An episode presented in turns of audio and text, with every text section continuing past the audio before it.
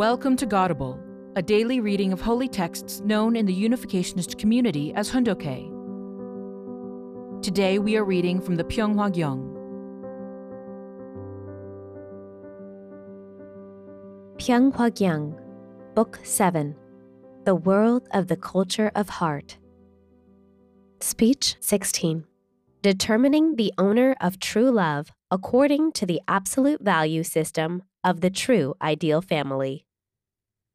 July 23, 2004. Yu Guan Soon Gymnasium, Cheonan, Korea. Address at the World Culture and Sports Festival, 2004.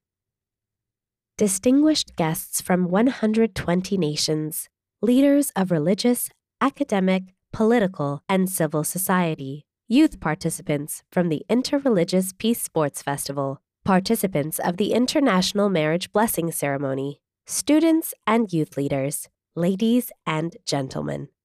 The theme and goal of the World Culture and Sports Festival, which I first proposed in 1988, is to establish a world culture of heart.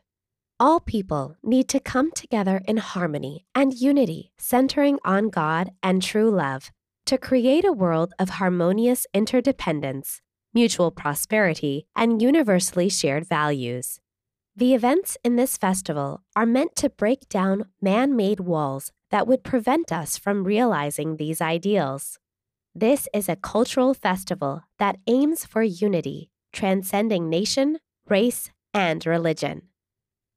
This 10th World Culture and Sports Festival is all the more significant because it comes during the providential time in history when the era after the coming of heaven is within reach.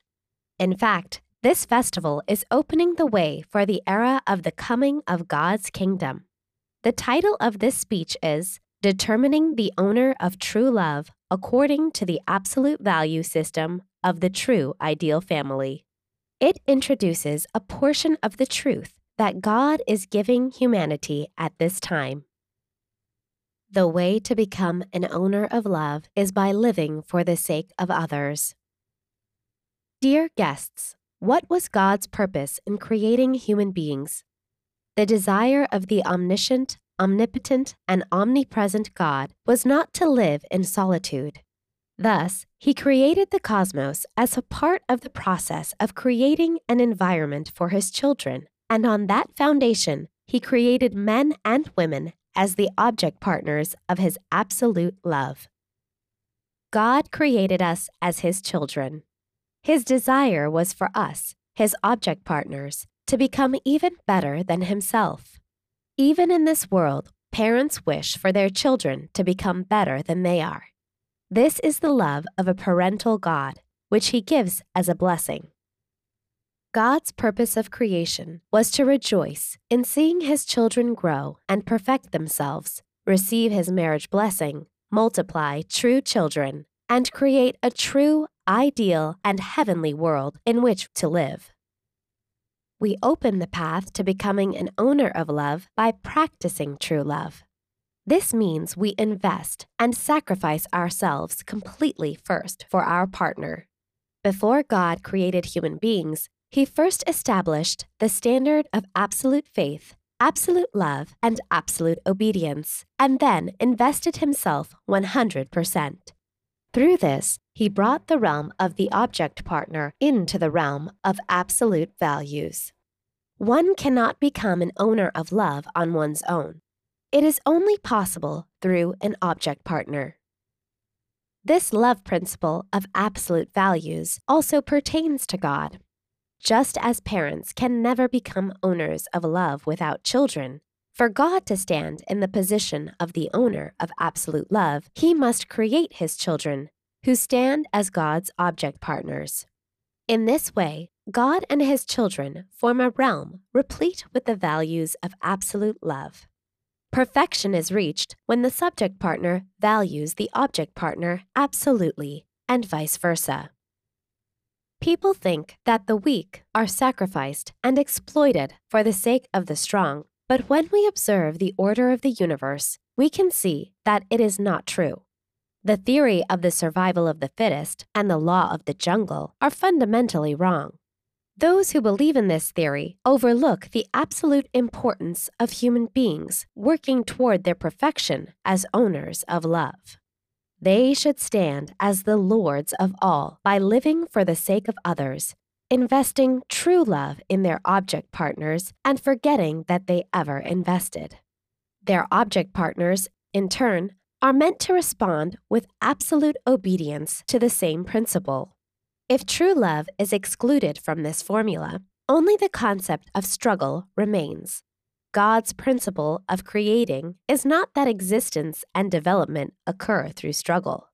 Rather, he seeks harmony and unity, leading to the emergence of absolute values through a mutual process of giving and receiving among entities in the relationship of subject partner and object partners.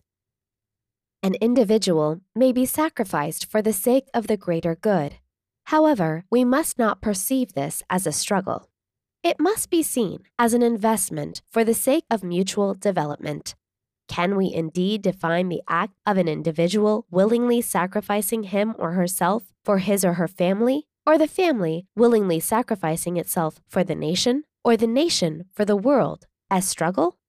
Rather, it is the way to form the realm of absolute values for the sake of bringing about the full realization of true love, where each strives to first set up the other in a position of an owner of true love. Thus, we must uproot our self centered and individualistic mindset and the behavior that stems from it. This is the root of fallen nature and the cause of evil. This can be said not only of self centered behavior on the individual level, but also of selfish behavior of collectives in society. Self centeredness is directly contrary to the spirit of true love's system of absolute values. Instead of sacrificing and living for the sake of others, self centered people call for others to sacrifice for them. Self centeredness causes people to be more concerned with their own interests than with the well being of others. Self centeredness was insidiously injected into humankind through the fall. It induced the struggle between mind and body. Satan planted this poison mushroom in the human heart. Although embracing self centeredness may result in a person appearing beautiful and gaining worldly fame and earthly comforts, it is a trap that, once sprung, will lead its victim to addiction and a life of suffering that is difficult to escape. All beings exist for the sake of other beings. Let us think about the concepts of front and back. When we say front, we acknowledge as a pre existing condition the concept back. Above can only exist when there is a below, and left presupposes right. In the same vein, male denotes the prior existence of female. In other words, men were born for the sake of women, and women were born for the sake of men. Without men, there is no need for women, and without women, men cannot retain the value of their existence. In the end, nothing is born for its own sake. All beings exist and act for the sake of their partner. This means that we were created to live in an ideal homeland within the context of relationships of mutual concern for one another. Let us think about our five sensory organs. Did your eyes come into being for the sake of looking at themselves? Our eyes, nose, ears, mouth, and hands all were created for others. What is the force that mobilizes our five sensory organs to sustain our lives and maintain our activities? It is the force that aims to perfect the values of true love. Therefore, our five sensory organs are simply tools that came into existence for the sake of practicing true love. In this way, nothing exists for its own sake. A life of living for the sake of others, giving, and sacrificing out of love and perfecting a life of love through surrendering to your partner is a life that satisfies God's ideal of creation. You were created for the sake of your partner. Therefore, the law of nature calls you to live for others more than for yourself. This is where the absolute values of true love emerge.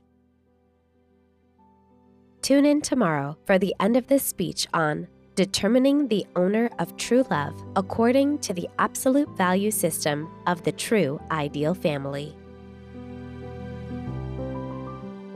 Thank you for listening to today's episode of Godable.